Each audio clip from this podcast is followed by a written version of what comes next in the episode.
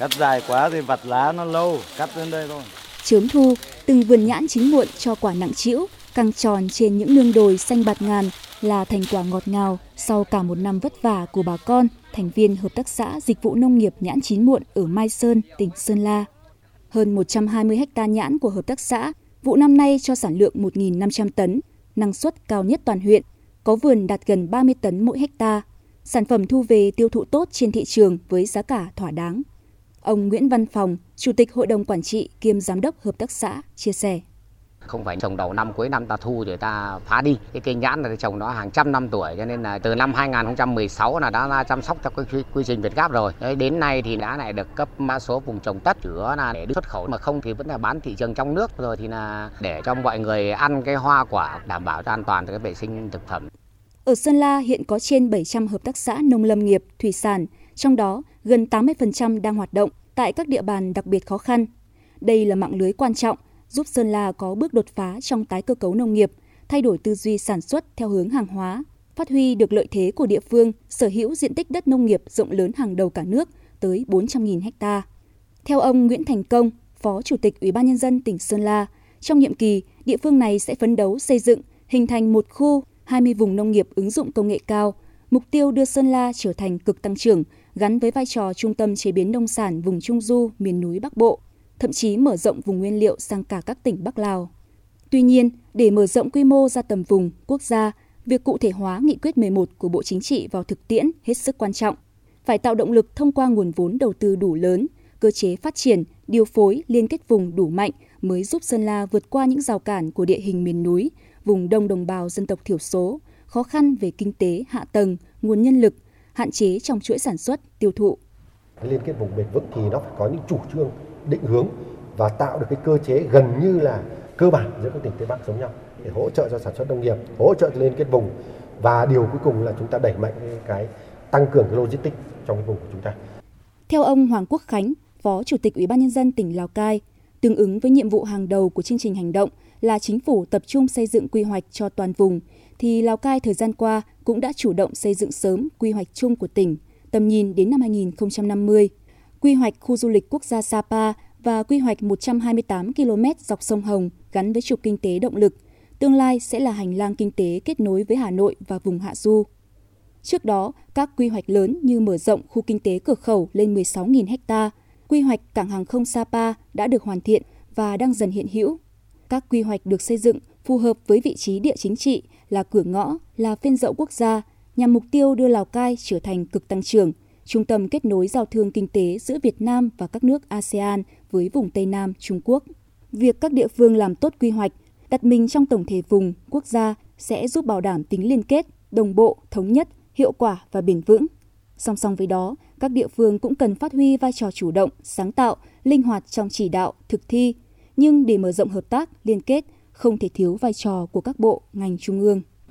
À, vì các bộ ngành thì chịu trách nhiệm là quản lý theo lĩnh vực cho nên là cái việc liên kết giữa các bộ ngành với nhau và giữa các bộ ngành với địa phương là một cái sự không thể tách rời được. Nó nằm trong cái định hình phát triển chung của từng địa phương một của từng vùng một cũng như là của cả một quốc gia. Cho nên là cái vai trò tôi đánh giá là rất là quan trọng cho nên cần phải thường xuyên có những cái trao đổi thông tin à, giữa các bộ ngành với các địa phương trong quá trình phát triển. Tây Bắc hùng vĩ hiểm trở là nơi chung sống của đông đảo cộng đồng dân tộc anh em Ngoài những địa danh nổi tiếng như Sapa, Mộc Châu, Mù Căng Trải, Tây Bắc còn sở hữu kho trầm tích văn hóa dân gian vô cùng giá trị. Đã có những nét đẹp truyền thống như thực hành then của người Tây, Nùng, Thái. Nghệ thuật xòe thái đặc trưng của đồng bào Tây Bắc được ghi danh là di sản của nhân loại. Theo ông Đoàn Văn Trì, Phó Giám đốc Sở Văn hóa, Thể thao và Du lịch tỉnh Điện Biên, như Tổng bí thư Nguyễn Phú Trọng từng nói, văn hóa còn thì dân tộc còn – từ lâu, nhiệm vụ bảo tồn, phát huy các giá trị văn hóa gắn với phát triển du lịch đã được các địa phương Tây Bắc quan tâm. Chương trình hợp tác du lịch 8 tỉnh Tây Bắc khởi xướng từ năm 2008, nhưng năng lực cạnh tranh vẫn còn yếu, chưa khai thác được hết thế mạnh. Hy vọng nghị quyết 11 sẽ tạo ra một cú hích lớn cho phát triển.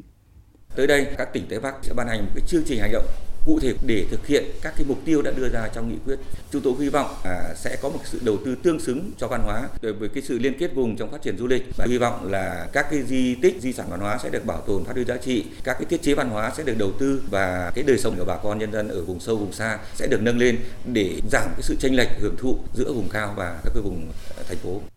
Tây Bắc sở hữu trên 2,5 triệu hecta rừng, chiếm gần 1 phần 5 tổng diện tích rừng toàn quốc, với tỷ lệ che phủ khoảng 52% theo số liệu công bố năm 2020. Nơi đây cũng là khởi nguồn của các dòng chảy lớn như sông Hồng, sông Đà, sông Chảy, tạo sinh thủy và nguồn điện năng dồi dào.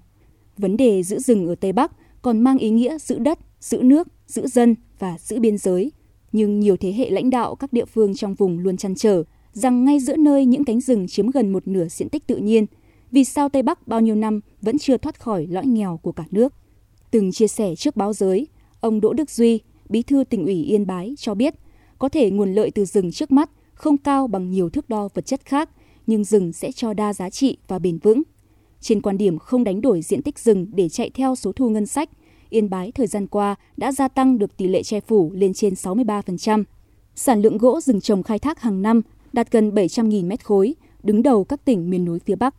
Nhưng để người dân giàu có, hạnh phúc, yên tâm sống tốt nhờ rừng, thì Trung ương cũng cần có sự quan tâm đúng mức hơn, phải có chính sách đặc thù, vừa chặt chẽ, vừa linh hoạt, không cực đoan máy móc trong vấn đề bảo vệ phát triển rừng ở Yên Bái cũng như Tây Bắc thì giá trị cốt lõi ấy mới đạt được. Ở mọi cơ chế chính sách về hỗ trợ phát triển kinh tế xã hội thì phải xuất phát từ thực tiễn cơ sở, lấy người dân làm trung tâm và mục tiêu cuối cùng là giúp nâng cao cái chất lượng cuộc sống và nâng cao chỉ số hạnh phúc cho người dân. Một Tây Bắc xanh, bền vững, toàn diện là mục tiêu, là bức tranh viễn cảnh đẹp đẽ. Nhưng để trở thành hiện thực, cần phải có những hành động quyết liệt và mạnh mẽ ngay ở thời điểm hiện tại. Đó cũng thể hiện vai trò kiến tạo, chỉ đạo của chính phủ thông qua chương trình hành động và sự chung tay đồng hành nghiêm túc, trách nhiệm của các bộ, ngành, địa phương. với chim ca vui từng bừng nước trong xanh soi bóng em và bóng anh. Bên nhau cùng